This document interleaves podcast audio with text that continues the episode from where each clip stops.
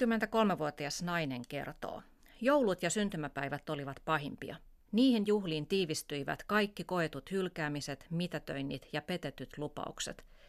Ne kaikki kertoivat lapselle samaa tarinaa. Sinä et ole tärkeä, sinulla ei ole väliä.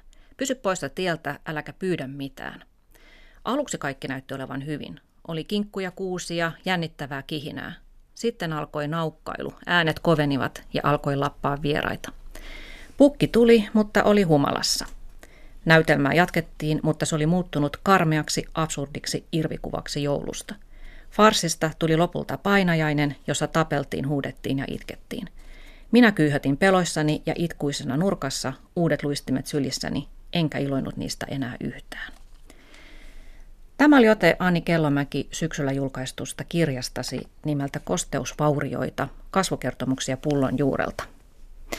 Ja sä oot kerännyt tähän kirjaan lähes 40 ihmisen kertomukset lapsuudestaan, jota hallitsi vanhemman tai vanhempien alkoholin käyttö. Kirjassasi pääsevät ääneen ne, jotka ovat kannatelleet perheen kulisseja ja hävenneet hiljaa taustaansa. Tämä äsken kuultu tarina oli joulusta, mutta kirjasi on täynnä tarinoita, joissa lapsi joutuu ihan päivittäin kokemaan olevansa kakkonen ja se viina on ykkönen.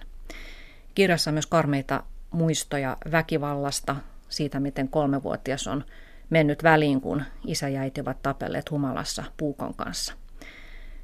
Tai kertomuksia siitä esimerkiksi 29-vuotias nainen kuvailee lapsensa lapsuudessaan pahimmaksi tunne, tunteeksi sitä, että ei ollut olemassa.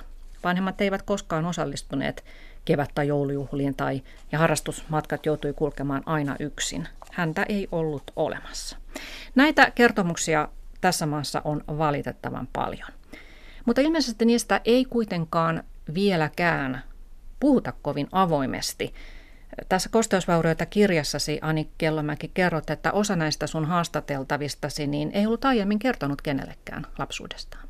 Joo, se on oikeastaan aika erikoinen mekanismi, jolla aika pienikin lapsi voi oppia ihan ilman, että kukaan sitä hänelle erikseen kertoo ja opettaa, että nämä on sellaisia asioita, joista ei tuolla kylillä huudella. Ja silloin kun se opitaan siellä lapsuudessa, niin näyttää siltä, että se saattaa helposti jäädä päälle sitten vielä aikuisenakin ja tulee tarve aikuisena tehdä aika iso pesäero tavallaan niihin lapsuuden tapahtumiin ja näyttää pätevältä ja osaavalta ja niihin oloihin ei sitten noin pehmeät tunteet ja kipeät muistot ja, ja surut ja murheet ehkä mahdukaan. Mm, ja tavallaan se kulissien ylläpitäminen, mikä on opittu lapsena, niin se saattaa sitten jatkua vielä aikuisenakin. Millaista palautetta oot saanut lukiolta tästä kirjasta? Aika paljon sitä on tullut. Se on ollut aika myönteistä, mikä on tietysti ihanaa. Näyttää siltä, että, että se on tavoittanut sellaisia ihmisiä, jotka ei ole ehkä käsitellyt noita asioita vielä juurikaan. Ja nyt löytää itsestänsä semmoisia juttuja, jotka niin kuin tavallaan käy järkeen sitten, kun lukee toisten ihmisten kokemuksia. Ja sitä mä oon toivonutkin, että tavallaan se, että siellä on riittävän monta riittävän erilaista ja kuitenkin aika samankaltaista kertomusta kokemuksista, tunteista ja muistoista, niin mahdollistaisi lukijalle niin sen oman elämänsä läpikäymisen. Ja tietysti mä toivon, että se johtaisi siihen, että alkaisi käydä myöskin niitä sillä lailla läpi, että, että niitä ylisukupolvisia ketjuja esimerkiksi uskaltaisi käydä katkomaan ja, ja hoitaa tavallaan omia haavojansa myös kuntoon. Mm.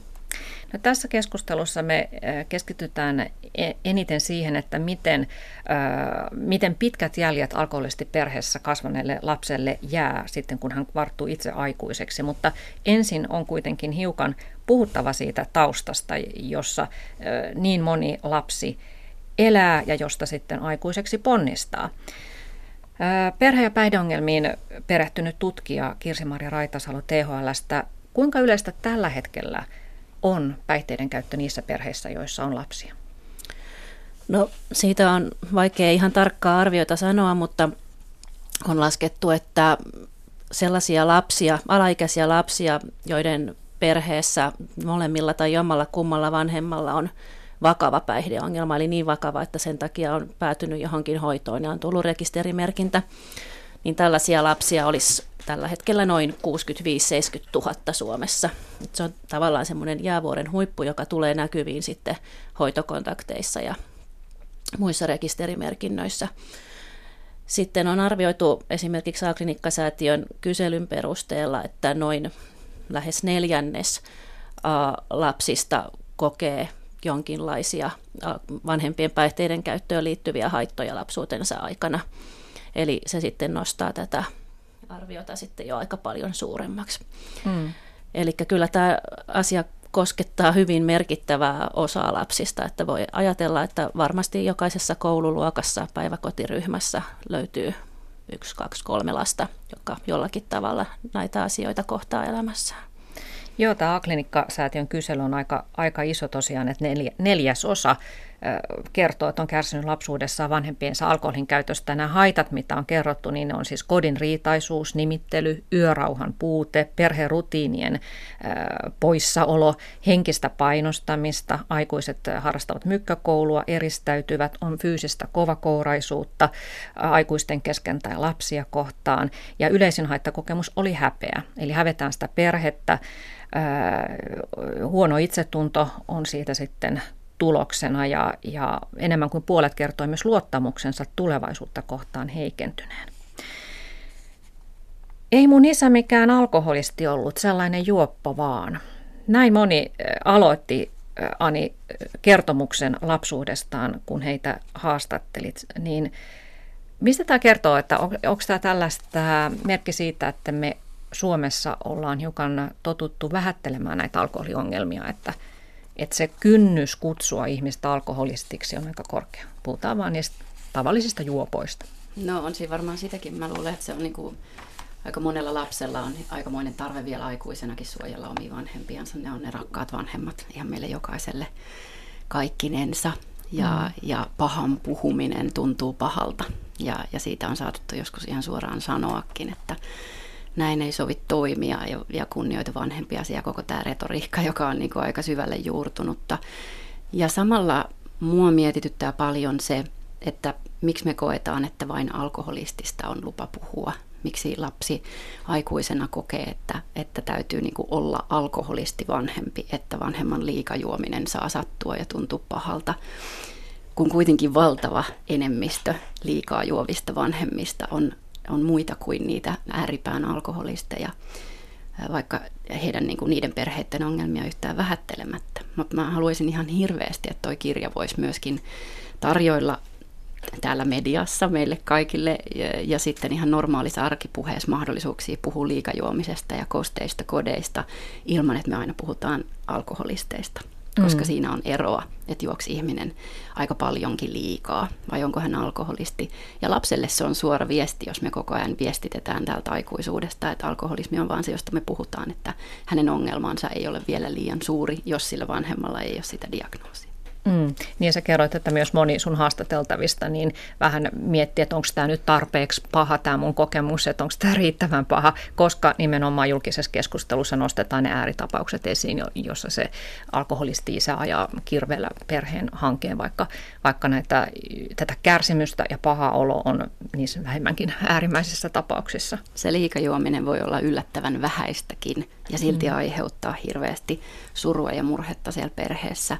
Ja silloin jos me painotetaan sitä alkoholismi ajatusta, niin se tarjoaa myöskin liikaa juoville vanhemmille ja aikuisille semmoisen pienen takaportin, jota kyllä noissa perheissä, joita mäkin haastattelin, usein kuullaan, että mä en ole mikään alkoholisti, täällä ei ole mitään ongelmaa. Et se on aika monisyinen juttu, se ei ole, niin kuin, se ei ole pelkästään niin kuin sanan halkomista, vaan sillä tavalla on hirveästi merkitystä, että millä me puhutaan ja mitä, mitä me niin kuin implikoidaan, kun me käytetään näitä valittuja termejä. Mm. No pitkään on myös ollut sellainen käsitys suomalaisesta juomiskulttuurista, että se on sitä, että perjantaina pullo aukeaa ja sitten käännätään viikonloppu, mutta mitä tutkimuksen saralta tiedetään, Kirsi Maria Raitasalo, että millaista tämä nykyinen suomalainen juominen on? No kyllä se edelleen on suhteellisen humalahakusta, eli painottuu paljolti viikonloppuihin ja juhlapyhiin, mutta sitten ehkä on tullut siihen rinnalle myös tätä tällaista niin sanottua eurooppalaista juomatapaa, että juodaan pitkin viikkoa vähän aterialla.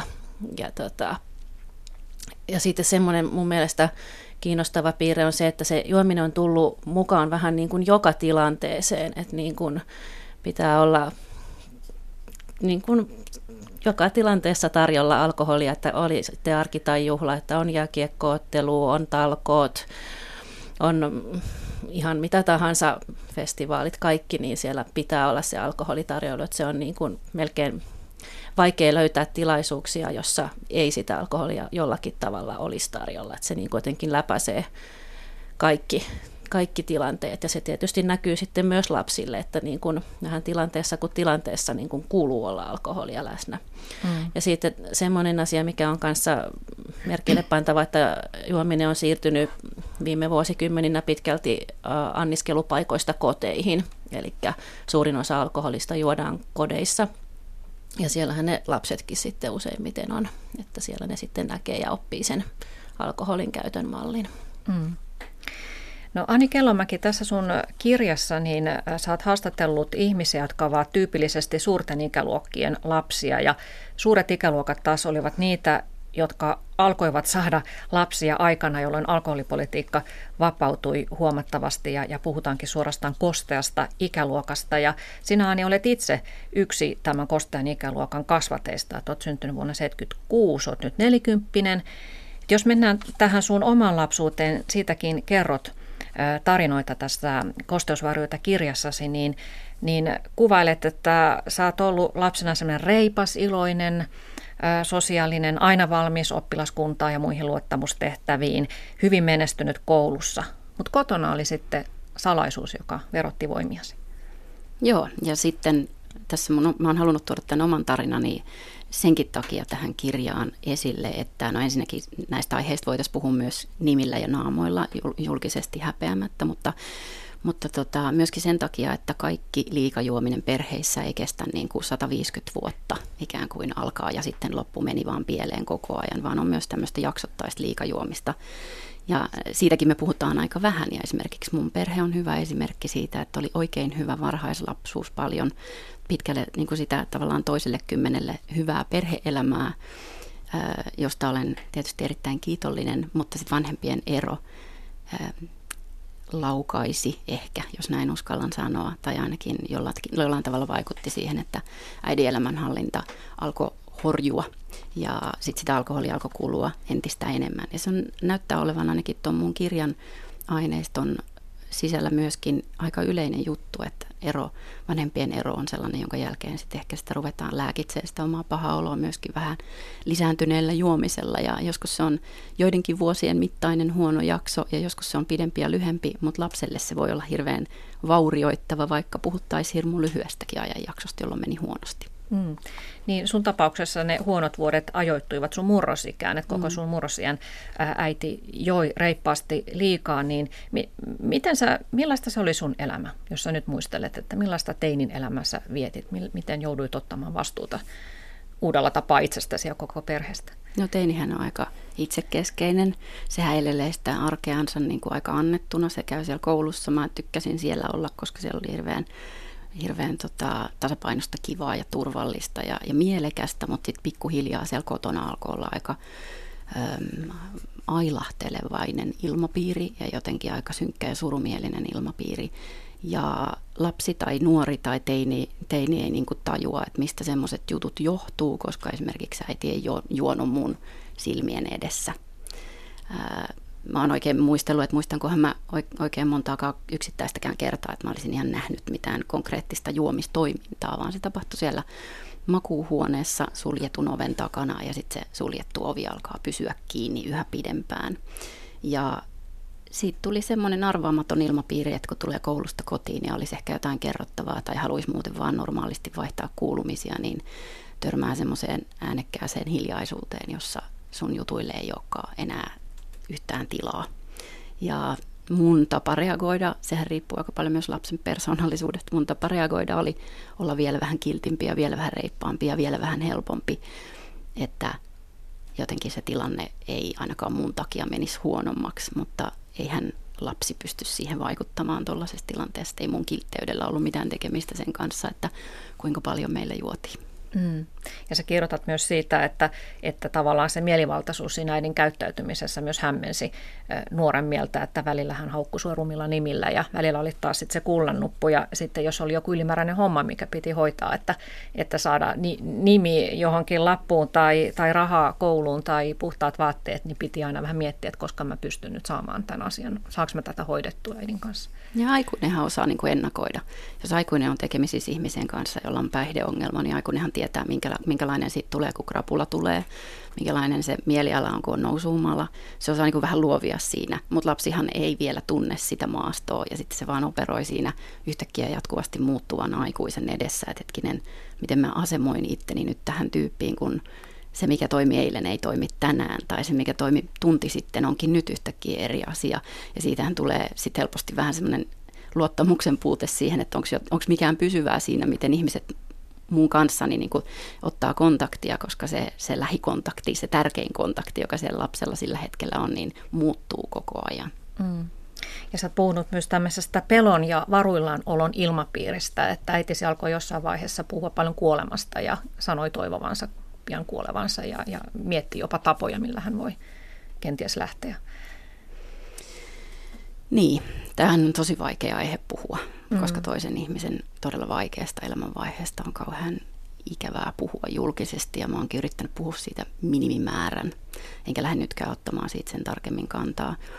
Öm, mutta ei ole mikään salaisuus, että erilaiset mielenterveyden kysymykset ja masennukset ja ahdistukset linkittyy siellä alkoholin runsaaseen käyttöön aika voimakkaasti ja, ja täältä käsin nelikymppisenä voin sitä äidin ahdinkoa yrittää ymmärtää eri tavalla kuin mitä ymmärsin silloin, kun mä olin teini. Olikohan mm. tämä nyt riittävän mm. diplomaattisesti mm. muotoiltu? Niin. Joo, mutta tässähän tämä juuri onkin, että, että lapsi käsittelee niitä asioita siellä lapsuudessaan vain sillä ymmärryksellä, mikä mm. hänellä sillä hetkellä on.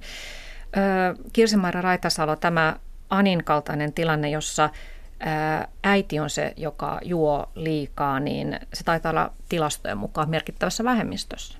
Juu, kyllä näin on. Että kyllä se useimmiten on isä, isä, joka juo liikaa, mutta on myös tietysti tilanteita, jossa äiti juo liikaa ja sanotaan nyt, että kuitenkin naisten alkoholin käyttö on suhteellisesti viimeisten vuosikymmenien aikana lisääntynyt enemmän kuin miesten. Eli tota, se tietysti tarkoittaa sitä, että myös niitä liikaa juovia naisia on tullut enemmän.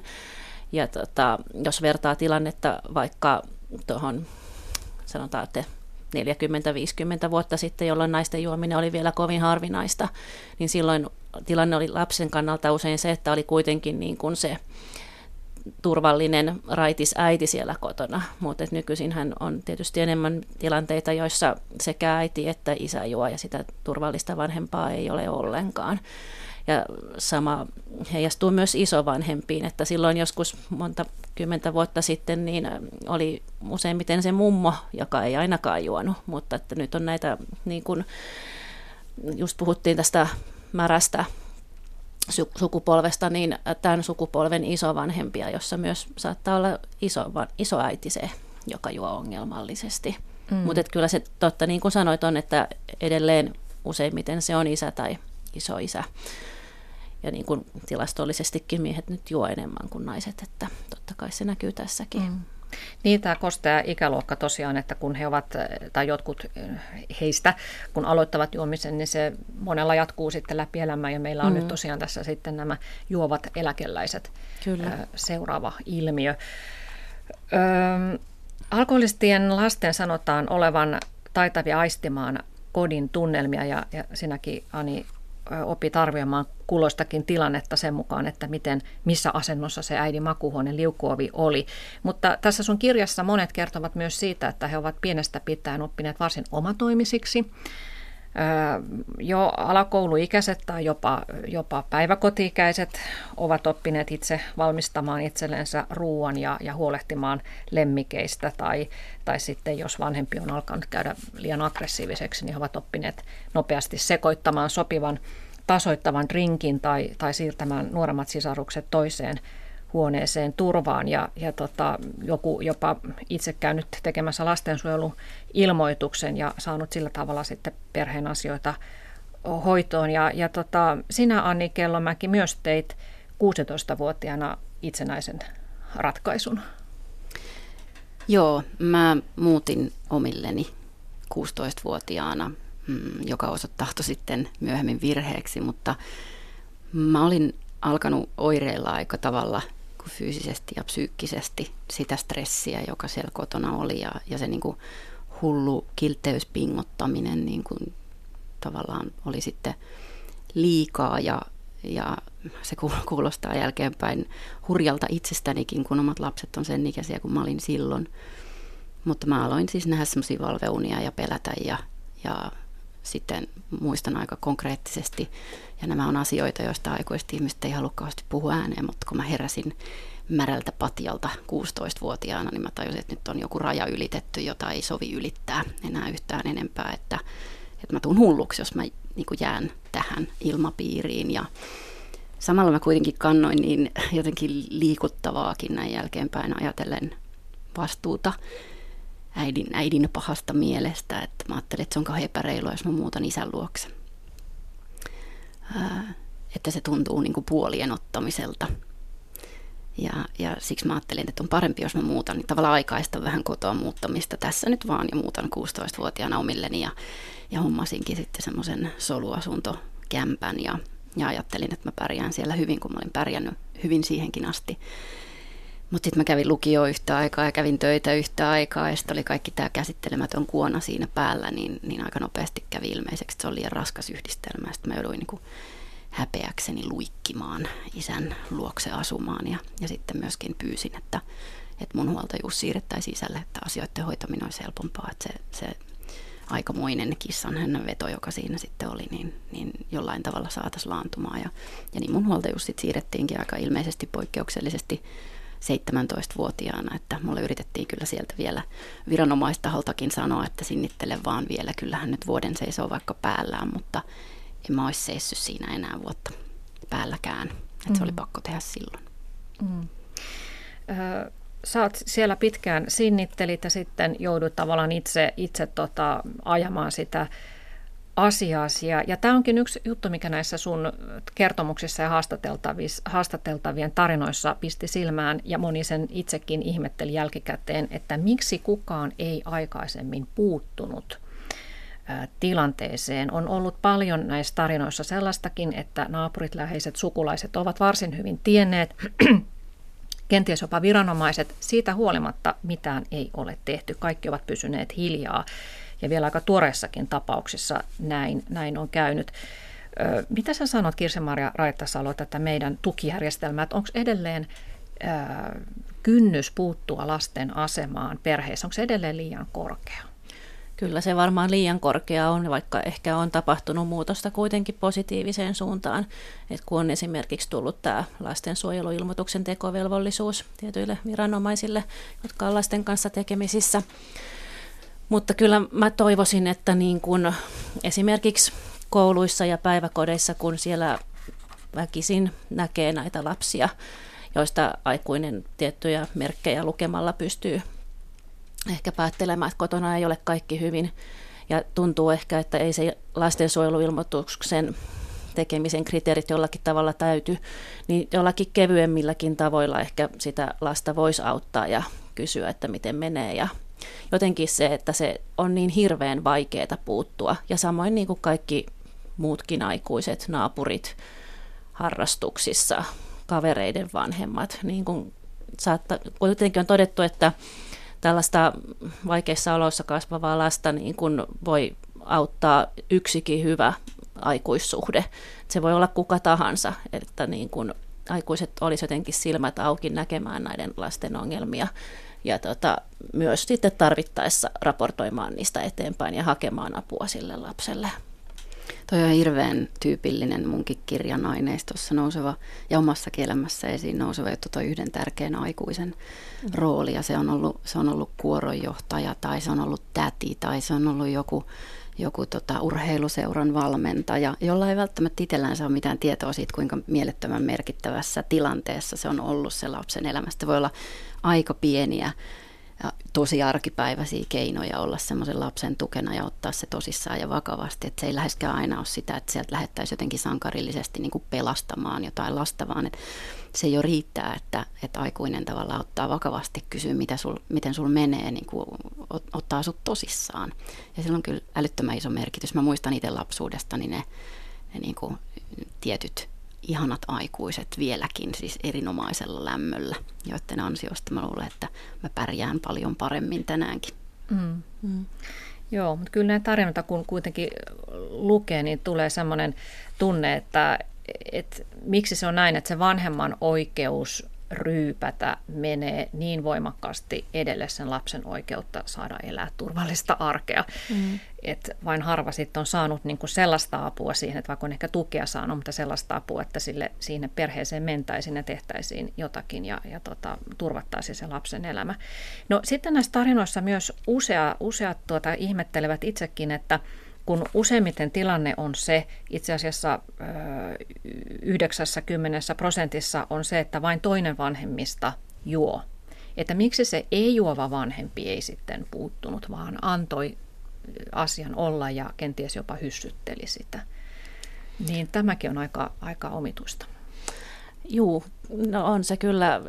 Varmaan siinä on jotain tällaista myös tähän tämmöiseen kulissien pitämiseen ja salailuun ja tietynlaiseen perhedynamiikkaan liittyviä asioita, että niin kuin puolisot kuitenkin niin kuin tavallaan ovat toistensa puolella ja sitten siinä niin kuin, saattaa tietysti olla jotain pelkoja, esimerkiksi väkivaltaan liittyvää, että jos niin kuin asettuu vaikka sen lapsen puolelle, niin sitten se puoliso vaikka käy väkivaltaiseksi tai käyttää jotain taloudellisia kiristyskeinoja, mitä tahansa nyt, että sit, niin kuin tavallaan itselleen seuraa sitten jotain negatiivista. Et, et, et, niin kuin, vaikea mennä tuomitsemaan, että se toinenkin se raittiimpi vanhempi toimisi siinä tilanteessa väärin. Ne on hirveän vaikeita tilanteita kaikille.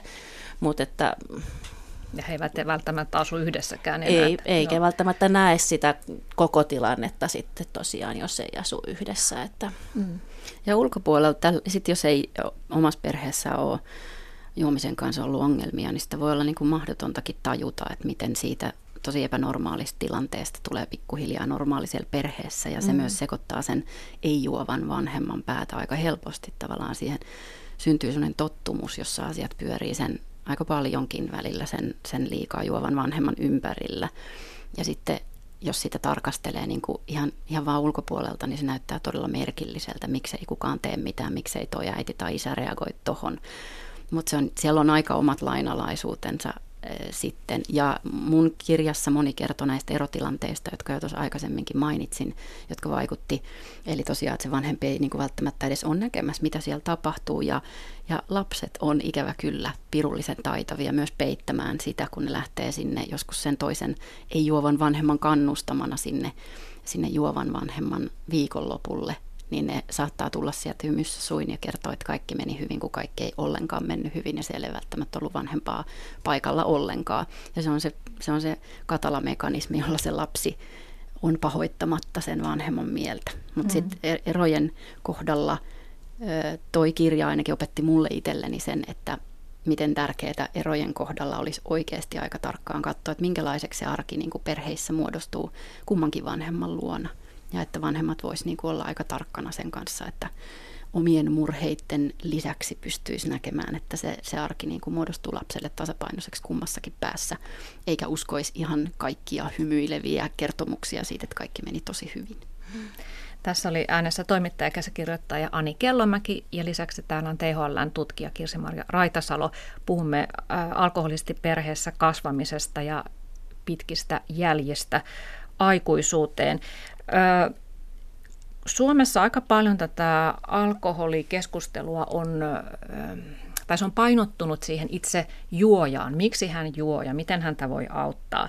Ja, ja se nähdään alkoholismisairautena, niin kuin se varmaan onkin, mutta tässä yksi 41-vuotias nainen, Ani Kellomäki, tässä sun kosteusvaurioita kirjassa sanoi, että häntä kyllästyttää, että alkoholisteja hyssytellään ja, ja pidetään ikään kuin syyn takeettomina, koska pitäähän heitä nyt ymmärtää ja hehän ovat sairaita. ja ehkä tässä on niin yksi syy, miksi tämä sun kirja on otettu niin valtavalla kiinnostuksella vastaan, että nyt pääsee ääneen ne alkoholistin lapset. Niin eikä niin kuin puhuta vaan siitä, että tämä nyt on sairaus ja nämä ovat sairaita. Niin mitä sä itse ajattelet nyt aikuisena tästä, tästä että sun nuoruudessa vielä ei varmaan puhuttu siis sitä samalla tavalla sairautena kuin nyt, mutta mitä sä ajattelet siitä nyt? Mä ajattelen aika paljonkin. Mä oon pohtinut tätä sairausteemaa aika paljonkin. Ja lapsen näkökulmasta mä ajattelen, että se ei ole kyllä mikään selitys niin kuin sille lapselle. Se ei ole mikään niin kuin käypä selitys, että tässä on sairaus ja nyt, nyt näillä mennään vaan. Ja mikä siinä musta erityisesti, tai se on kauhean epäreilu, jos lapsi jätetään, niin kuin se on se selitys, ja sitten tällä, tästä niin ei, ole, ei ole lupa puhua, että tämä on niin sellainen erityissairaus, josta ei ole lupa puhua, vaikka kaikista muista sairauksista on tai että tämä on sellainen sairaus, jota ei siis tarvitse hoitaa. Että jos meillä on niin muita vakavia sairauksia perheessä, niin kyllä me niin oletetaan, että se vanhempi hoitaa sitten niitä kuntoon. Siis jos on syöpäkasvain leikataan, jos on diabetes, odotetaan varmasti, että se vanhempi niin kuin kantaa jonkinlaista vastuuta siitä terveydentilastansa, niin miten sitten lapsen näkökulmasta voi olla hämmästyttävää, että on tämmöinen sairaus, jossa todetaan vaan, että sairas on ja mitään ei tehdä ja odotetaan sitten siihen asti, kunnes se kuolee ja kylvää hirveätä tuhoa siinä välissä. Että mm, lapsen näkökulmasta on kyllä aika oleellista, että sitten tulee sekin viesti, että joo, mutta tälle voi myös tehdä jotakin. Tämä ei ole mikään niin kuin vääjäämätön juttu, joka pitää hyväksyä siellä perheessä, vaan että jos on, jos on tämmöinen ongelma, niin sitten, sitten sille ryhdytään tekemään jotain, että se ongelma poistuu, koska mehän tiedetään, että ää, alkoholismille voidaan tehdä asioita. Se ei ole mikään kuolemantuomio. Mm.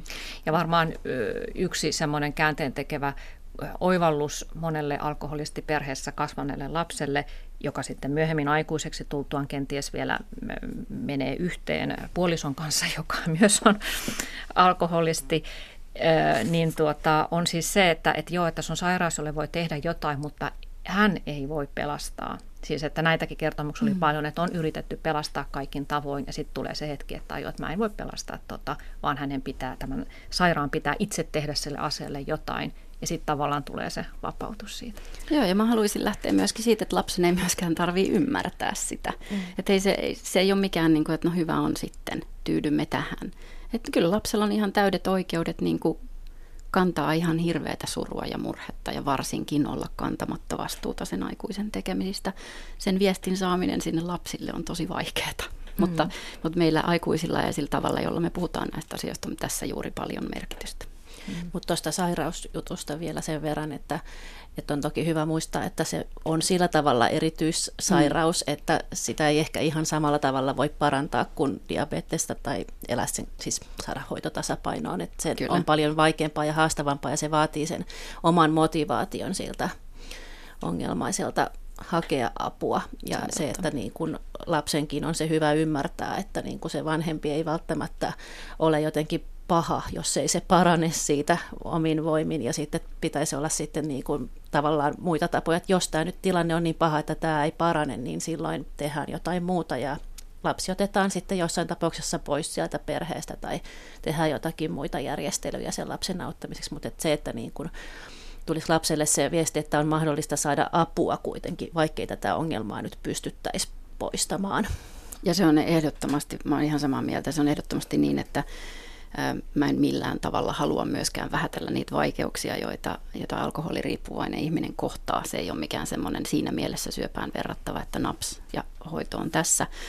Mutta jos mietitään sitä lapsen näkökulmaa, niin sit siitä ehkä se, jos se pelkästään kuitataan niin kuin sillä saira- sairausajatuksella, eikä sitten mm. keskustella siitä esimerkiksi lisää, niin se voi olla aika tosi epäreilu asetelma. Mm. Kyllä. Ja toki on kysymys monimutkaisesta ongelmasta, mm. että ei pelkästään usein ole kysymys pelkästään juomisesta, vaan siinä on sitten myös mielenterveysongelmia ja, ja köyhyyttä ja monenlaista muuta vaikeutta, joten tuenkin pitäisi olla sitten kokonaisvaltaista. Mm. Mutta puhutaan nyt siitä sitten, että kun lapsi aikuistuu ja tajuaa, että hän ei ehkä pääse sitä menneisyyttä niin kuin tuosta vaan siitä eroon, vaan ne asiat saattavat kummitella ja rajoittaa hänen elämäänsä aikuisenakin. Ja, ja tuota, eräs 25-vuotias nainen Ani Kellomäen kirjassa miettii, että nyt pitäisi varmaan alkaa sitten elää tätä omaa elämää, mutta en tiedä kuka minä olen, en tiedä mitä minä haluan, en tiedä mitä minä tunnen, en tiedä mitä minusta on jäl, jää jäljelle, kun se häpeä ja, ja kulissien ylläpitäminen jäävät pois. Ja Eräs toinen kertoo, että on pyrkinyt koko elämänsä olemaan ihan normaali, mutta on pelännyt, että kohta se paljastuu, että kaikki ei ole hyvin ja pelkää, että tulee, hänestä tulee mielenterveyskuntouttuja, mutta on viimeiseen asti kipuillut itse päänsä sisälle, kunnes sitten on tapahtunut joku romahdus, johon on pitänyt hakea sitä apua. Mutta Ani Kellonmäki, sä tiedät myös omakohtaisesti sen, että – että kun liikaa juovan vanhemman lapsi oppii omatoimiseksi, niin sitten myös aikuisena hän on varsin reipas suorittaja. Kyllä on kyllä suorittanut ihan hirveästi. Siis töissä ja harrastuksissa ja ihmissuhteissa. Mä oon kyllä ollut se, jonka piti joogatunnillakin venyä pisimmälle, että Ope se sitten jotenkin olisi Saisit hyvä. kehua siitä. Joo, mielellään mm. joku lempeä katse sieltä. Ja sitä on aika kiusaannuttavaa niin kuin myöntää itselleen se sitä aikuisuudessa, että tota, se tarve – hyväksymiselle voi olla niin valtavan iso. Mutta mä oon halunnut myöskin välittää semmoista viestiä, että tämä on se normaali. Että tämä aihe käsittelee, koskettaa niin hirveän isoa joukkoa suomalaisia ihmisiä, että ei tarvitsisi ihan hirveästi pelätä, että, että mä yritän teeskennellä olevani normaali, että ei näy vaan kuka mä oikeasti olen. Tämä on myös se yksi normaali. Me ollaan tämmöisiä me ihmiset. Meillä on mm. nämä paikkamme ja pehmeytemme ja, ja heikkoutemme ja surumme mm. ja kipumme ja se on ihan ok. Niin. Ja se, jos niitä yrittää ihan hulluna niin kuin piilotella itseltään ja muilta, niin se on paljon tuhoisampaa kuin se, että, että toteaa, että no, hmm, tämmöiset jäljet muuhun jäi ja mitäs mä niiden kanssa sitten oikein tässä elämässä teen. Niin, eli se viesti siitä, että sinus, sinussa ei ole mitään vikaa, sä oot ihan ok, pikemminkin meidän pitää muuttaa sitä normaalin käsitettä, että mitä me ajatellaan, mikä on normaali. Mutta moni, moni tota, tässä sun kirjassakin puhuu semmoisesta riittämättömyyden tunteesta, joka kalvaa aina ja, ja ikuisesti, niin mistä, mistä se tulee, kun voisi kuvitella, että tämmöinen hyvin omatoimiseksi oppinut ihminen päinvastoin tuntisi riittävänsä varsin hyvin, että hän pärjää ja kaikki hoituu. Ja... Niin, kyllä siinä toikin puoli on. Siis kyllä mm. tosi moni siihenkin sortuu ja itsekin on sitä kokeillut, että, että varmasti osaan ja tiedän paremmin kuin kukaan muu joka ikisen asian, että, että hommat hoituu ja ei tarvi auttaa. Mutta se on aika, se on aika väsyttävä niin kuin elämän asenne. Kyllä myöskin, jos kokee olevansa se tyyppi, joka pitää lentokoneetkin ilmassa, niin kuin mä oon esimerkiksi kokenut olevani aikanaan. Ää, mutta kyllä se riittämättömyyden tunne en ole terapeutti enkä ikinä yritä sellaista missään esittääkään, mutta kyllä kai se sieltä aika paljon kumpuaa, että se lähisuhde, jossa sun pitäisi kokea olevassa kaikista riittävin, ihan niin tärkein ja just ok tollasena, ei pystykään tarjoamaan sulle sitä mielikuvaa eikä pysty, pysty olemaan sulle se tyyppi, jonka silmistä sä sen hyväksyntäsi pystyt niin kuin opettelemaan, että mm. lapset opettelee rakkautta ja, ja sitä, minkälaisia tyyppejä ne on. Ja, ja on aika paljon kiinni siitä, että minkälaiset siellä on niin kuin ne tyypit ympärillä, jotka sitä, sitä oppituntia niille tarjoilee. Ja sitten törmäillään ehkä vielä pitkällä aikuisuudessakin, jos ei se, se viesti ole ollut semmoinen, että hei, ei tarvitse niin kauheasti pyristellä, kun se on ihan ok just noin. Mm. No mitä Kirsi-Maria Raitasalo tutkimuksen puolesta tiedetään siitä, että miten alkoholistien lapset pärjäävät sitten aikuiselämässään? Jos ajatellaan, että ihan siis koulutustasoa mm. ja taloudellista tilannetta ja sitä alkoholismin periytyvyyttä ja, ja muita ongelmia. Tota, no siis kyllähän suurin osa pärjää ihan hyvin elämässään.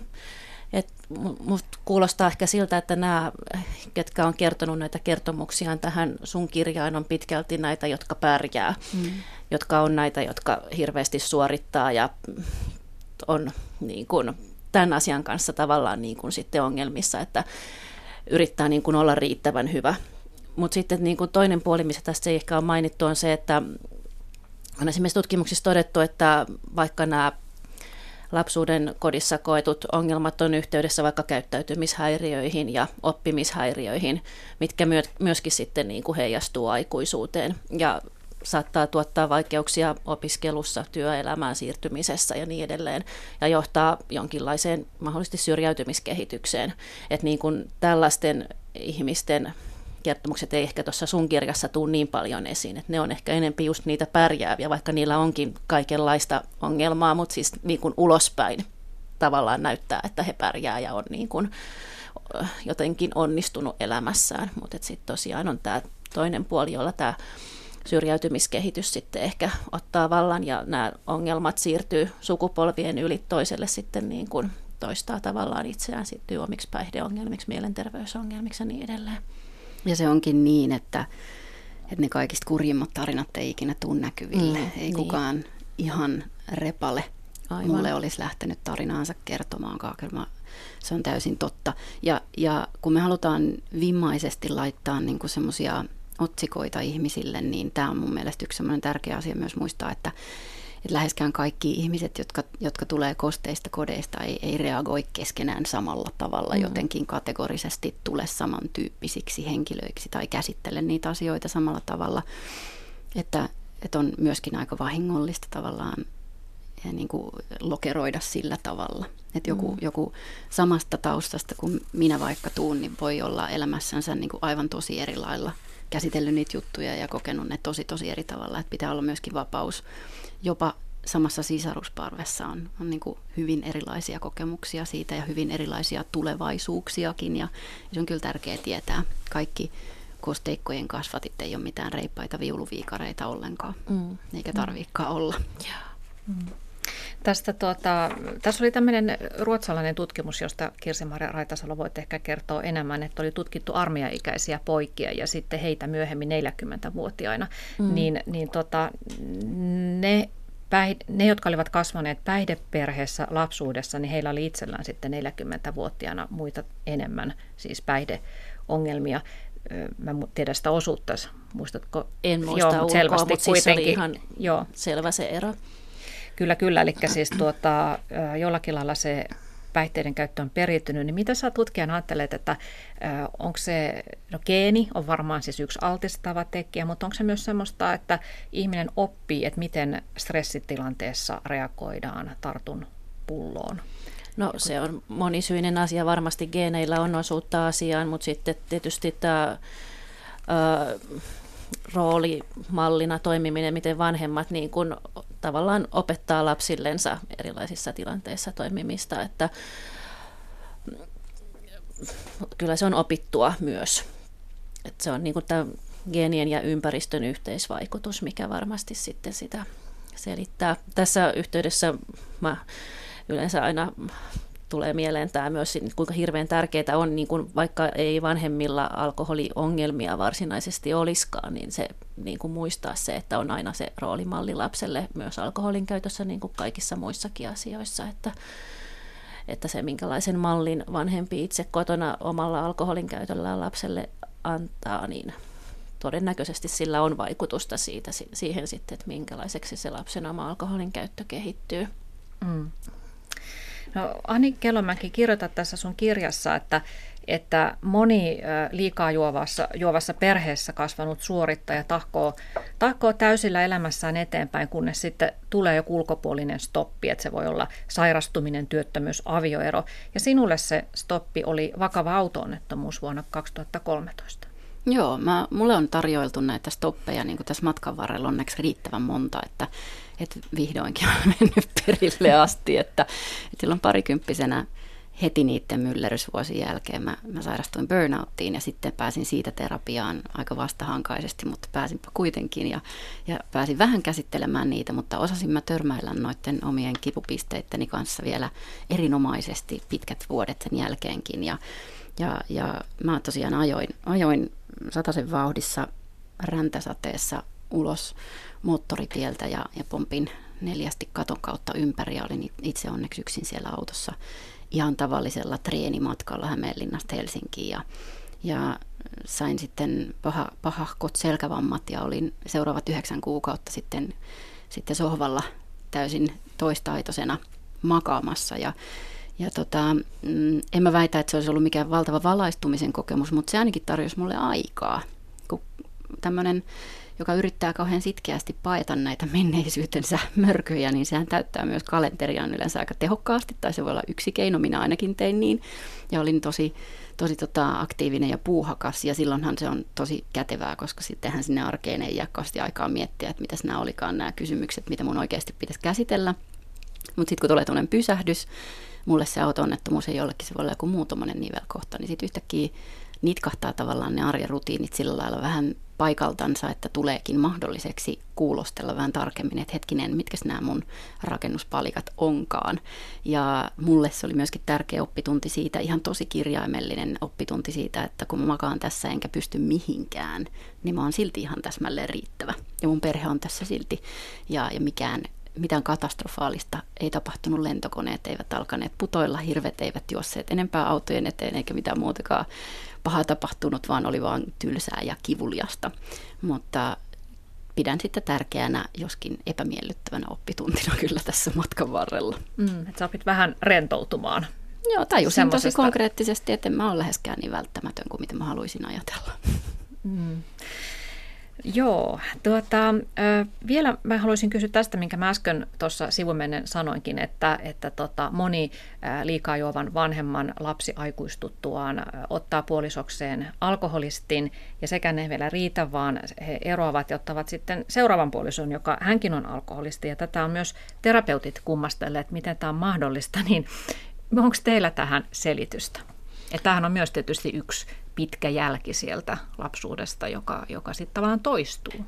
Mm. Ehkä se on joku semmoinen tavallaan opittu perhemalli, niin kuin mitä haluaa sitten toistaa omassa elämässään, tai jotenkin alitajuisesti hakeutuu samankaltaisiin tilanteisiin, mihin on niin kuin tottunut, että se jollakin tavallaan kieroutuneella tavalla luo jotain turvallisuuden tunnetta, että tähän on niin kuin, no, näin ne asiat on aina ollut ja näin ne niin kuin mm. jotenkin kuuluu että olla. mä osaan. Niin, niin että sit se voi olla niin kuin jotenkin vaikea taas olla sellaisessa tavallaan tu- turvallisessa, oikeasti turvallisessa ja sellaisessa rauhallisessa ja ongelmattomassa suhteessa, missä ei ole jotakin sellaista tavallaan jatkuvaa hälytystilaa päällä, mihin niin kuin aivot on jollakin tavalla jo tottunut lapsena, että se on niin kuin se normaali ja tavoiteltava tila ja siihen, se niin kuin rauhallinen, turvallinen arki saattaa tuntua jollakin tavalla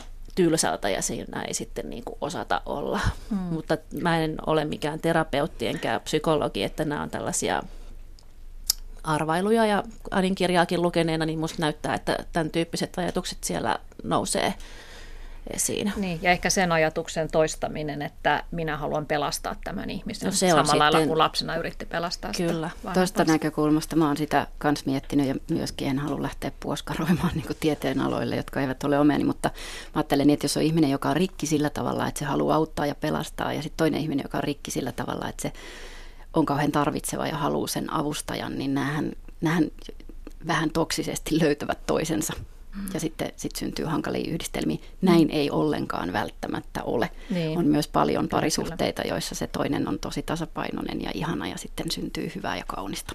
Kyllä.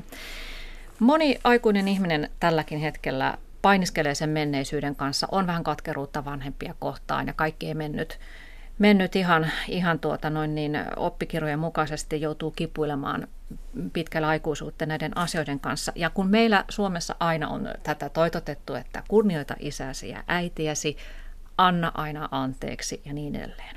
Pitääkö antaa aina anteeksi? No mun mielestä ei. Mun mielestä se on, se on aika kova vaatimus ja siihen on niin kurja itteensä hirttää Mm, mä en usko, että ihmisen selviytyminen eteenpäin hyväksi ihmiseksi jotenkin tasapainoon itsensä kanssa riippuu millään tavalla siitä, että pystyykö se siihen vai ei. Mm, vaikka sitä meille paljon tarjoillaan, kyllä mä armahtaisin aika paljon ihmisiä siitä pakosta ja sitten etsimään muita mielekkäitä suuntia tehdä siitä elämästänsä jotenkin merkityksellistä. Ja, ja mä itse ajattelen, että, että mulle paljon oleellisempaa kuin semmoiset seremoniaaliset anteeksiannon ja ja py- pyytelemisen ja saamisen kysymykset on se, että, että mitä mä teen tällä kokemuksellani, joka auttaisi seuraavia polvia. Ja aika moni tuossa kirjassa on löytänyt sen suunnan just sieltä, että joko se on suoraan omat lapset, joiden elämästä katsotaan, että asiat menee vähän paremmin, tai sitten se on joku muu taho. Ja, ja toi kirja on ainakin yksi mun iso sellainen oman, oman tota, oma tapa yrittää pikkuisen tehdä asioita helpommaksi mm. tuleville polville. Aivan, keskittyminen siihen omaan mm. tulevaisuuteen. Kyllä mä olen samaa mieltä, mutta siis mä voisin kuvitella, että ehkä tärkeämpää kuin antaa anteeksi on niin kuin yrittää, jos mahdollista, ymmärtää niitä vanhempiensakin taustoita, taustoja, mistä säkin kirjoitit, mm. että niin kun, no, he on saattanut elää myös hyvin vaikeissa oloissa ja Kyllä. esimerkiksi sotatraumojaan heijastaa siihen omaan elämäänsä ja lapsiinsa ja niin edelleen, että jos sellaisille löytää tavallaan niille vanhempienkin käyttäytymismalleille ja muille jotakin selityksiä, niin ehkä itse on helpompi sitä ymmärtää, vaikka ei pystyisi anteeksi antamaankin, antamaan, mutta sen kanssa eläminen ehkä saattaa olla sitten helpompaa.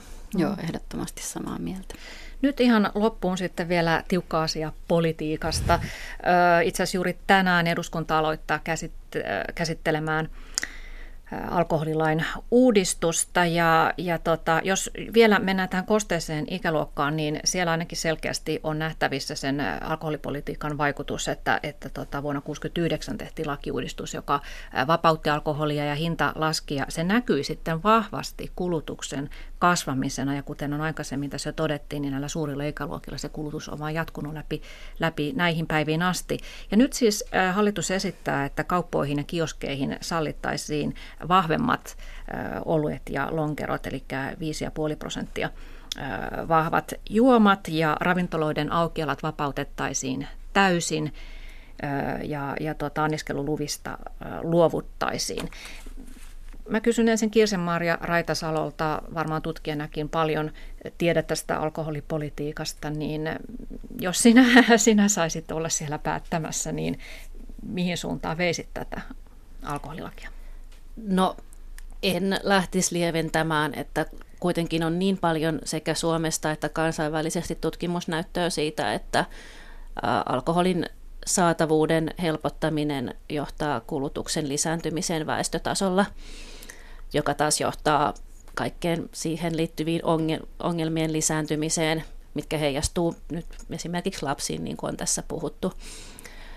Ja tota, jos nyt ajattelee niin kuin tavallisen veronmaksajan näkökulmasta, joka ajattelee, että, että hänen kulutukseensa tämä ei kuitenkaan vaikuta, että miksi pitää rajoittaa, kun ne ongelmat on jossakin muualla.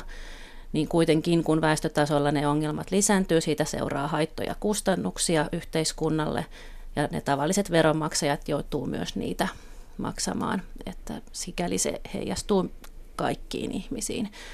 Mutta tosiaan, niin jos nyt minulta kysyttäisiin, niin en en lähtisi lieventämään. Mm, mitä Ani sanot? No mä sanoisin, että jos me kuitenkin lähdemme lieventämään, niin sitten meidän on pakko, pakko resurssoida myöskin lisää sinne lastensuojelutyöhön ja siihen, siihen auttamistyöhön. Meidän on pakko hyväksyä, että ne asiat kulkee myös käsi kädessä. Että silloin seurauksia, mitä me tehdään, ja silloin seurauksia usean sukupolven päähän.